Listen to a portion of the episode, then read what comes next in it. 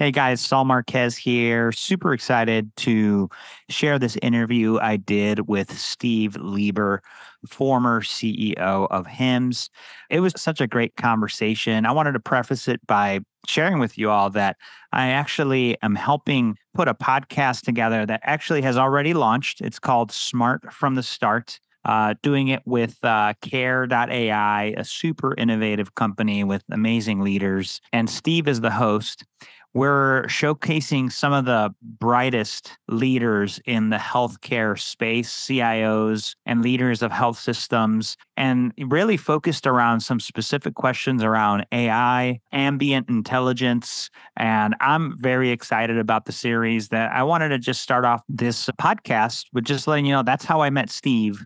And he and I have just hit it off. And I wanted to give them a little opportunity to plug the podcast here. I will leave a link in the show notes so you could check it out. But uh, just a tremendous job that they're doing with this podcast. And I figured this is something that you guys have to hear. I hope you enjoy my interview with Steve. Make sure you check out the Smart from the Start podcast. It's going to be a phenomenal one to add to your roster. Thanks for tuning in. And here's my interview with Steve Lieber. Hey, everybody, Saul Marquez with the Outcomes Rocket. Really excited for you to join us today for a fantastic episode. Today, I am joined by Steve Lieber. He's a seasoned healthcare management executive with 40 years plus of experience in healthcare, primarily in the healthcare association management area. He served as president and CEO at HIMSS for nearly 18 years and currently works as an independent consultant with notable clients such as Care.ai, the Health Information Management Executives, also known as Chime, and many other well known entities. I'm so excited to have him here on the podcast to talk about really kind of what business looks like for associations and insights in healthcare. So, Steve, thank you so much for joining me today. It is absolutely my pleasure, Saul. Great to be with you today.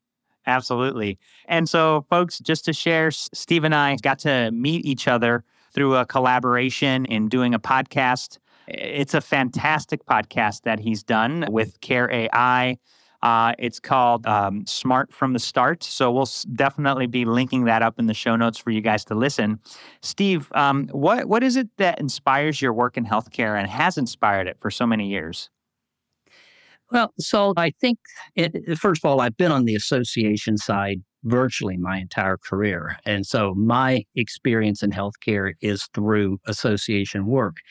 And it's an interesting perspective to be in, in looking at the trends and issues in a sector or profession and being in a position to make a difference across a large spectrum of people and companies and, and organizations. And it's really that um, broad based uh, potential for impact that really motivates me because you can do something and you look at something like a podcast like this or, or other things, and it can reach hundreds, if not thousands, of people at one time. So you're able, in my mind, to do a lot through an association. And you also generally come into these kinds of conversations with a degree of trust and credibility. Associations over time have built that by virtue of their focus and interest on the profession or, or business sector that they represent. And over time, that credibility and trust factor builds. And so you're actually welcomed into people's offices and homes and such. And they're genuinely interested in wanting to work with you, learn from you, and participate and engage. Yeah, Steve, that's really great. And associations do have a very important role in our health system. And you've highlighted how impactful and incredible they are. As you think about health associations, the way that they're run, the value they provide, the, the challenges they face, what do you think is one of the most important things that needs to be top of mind for health associations today? Well, I, I think recognizing the environment that you're in. And so over the, the long career I've had, I've been in multiple environments. What was the case when I was the CEO of the Emergency Nurses Association back in the 90s, was not the same environment as when I was the CEO at HIMSS in the early 2000s and teens. And so recognizing your environment and your challenges and your opportunities, that really is, I think, key so that you one, don't go down rabbit holes that just have no chance of, of driving any degree of change or success, capitalizing on the opportunities that are evident, understanding what the challenges are that are facing your members at, at that particular time, just a cognitive awareness of where you are and what the external factors are that are impacting your organization and your membership. That really is the most critical then you can start digging down into other things. With any organization, any company, revenue generation is also got to be top of mind. If you're not focused on driving the top line with a very strong attention to the bottom line as well, you run a risk of shrinking. And no organization increases its influence by shrinking. Mm-hmm. And so, looking at opportunities to drive the organization into new places really is where I think I built those of our listeners from the association world who know me. That's where I built my reputation was on building new programs and services particularly in the areas of media and also in survey research and, and data analytics. And, and we can dig into some of those as we have time. But I think those are the two things that, that I'd really highlight as, as being really critical. And if, if you can't really ace those two, you're going to create a situation where you got some some challenges that are going to be tough to overcome. Yeah, I, I, love that, Steve. Thank you for keeping it so simple. It's something that's so complex, distilling it to something so simple. In the time that I've had just uh, working with you here most recently, I've really learned that you're really good at that. And a lot of the leaders that I get to speak with on the podcast or just in my interactions with the work that we do, certainly the best at what they do know how to keep it simple. And and so top line revenue yeah. Yeah. Oh, go ahead. You were going to say yeah, something. And, and I was going to say, because it's also really important to be able to articulate it to other people.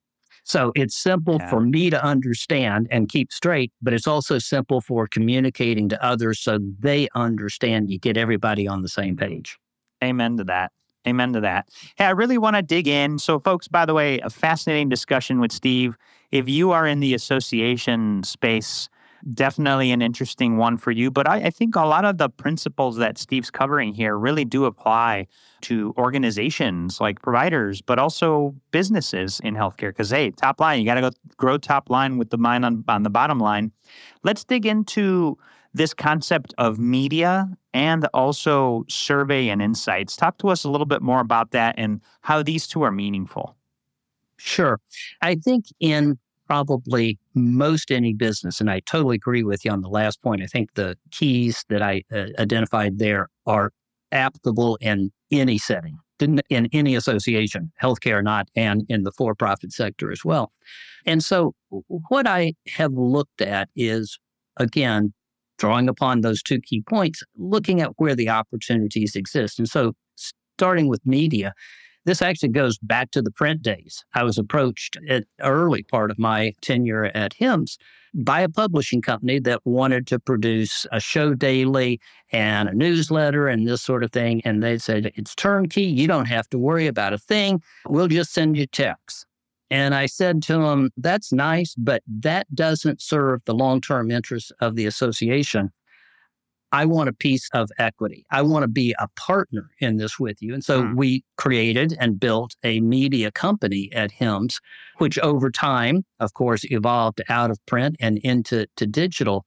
And it it started me down a path of recognizing another key consideration, another key factor that I think people should keep in mind, which is a focus on audience hmm. versus solely a focus on members. And I think this applies to even those associations that have restrictive memberships, like board certified physicians and such, because even those people oftentimes work for somebody, work with people, and have people who work with them. So there's an ecosystem.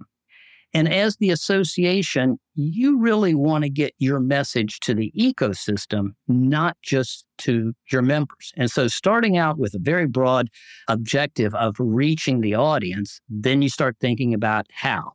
And certainly over the years, the ability to reach audiences has gotten a lot easier uh, with the rise of the internet, social media, and all of the ways that we digitally connect with people.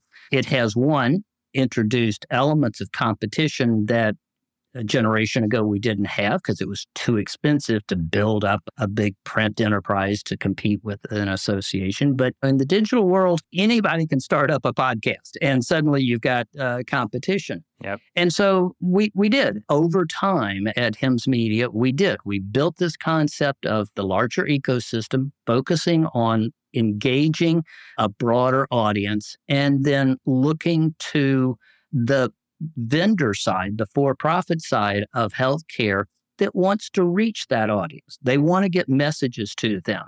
They also have a significant amount of technical and scientific knowledge that resides in those companies. And they're wanting to get that out in front of audiences to reinforce their brand and their ability to help provider organizations or practitioners. And this is true, I think, in any sector, not just healthcare. And so they very much are looking to use the association media channels to reach the audience. And the bigger the audience, the bigger the engagement can be. And so it just sort of, you build various products off of that webinars, podcasts, white papers, communities, digital communities, and, and such. And so there's a broad array of programs and services that you build in the digital media space. And especially thinking about things like digital communities. Why should we be building digital communities and putting them over in LinkedIn and let LinkedIn collect all that data uh, on what people are looking at and such versus having it ourselves? That way, we can better design our in person educational programs because we know what people are looking at and reading. It all gets connected. But as I say, I think it's a very natural place for associations to play because you are trying to get messages out to certainly your members. And my argument is to a larger audience ecosystem as well.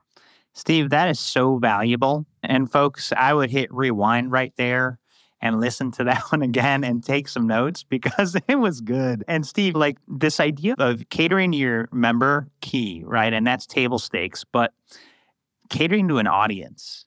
How do you determine who that audience is? You know, like how do you make a decision? on that. Sure. And you're absolutely right. You can even think of it much like a target. The center of the target is your membership. That's mm-hmm. the bullseye. And yeah. you're right, it's table stakes. And then you start thinking about what are the circles that are outside of that. And as I say, I start out in a very simplistic way, as I just said before. Who do they work for? Who do your members work for? Who do they work with? Who works for them? What are the other organizations that they interact with? What do they buy? I mean, just put yourself in your core audience's position and thinking about their business. And then you start coming up with all of these others. And then there are, especially, and because I know healthcare best, there are various healthcare professions, doctors, nurses, technicians, which are in an ecosystem. There are specialists versus uh, generalists.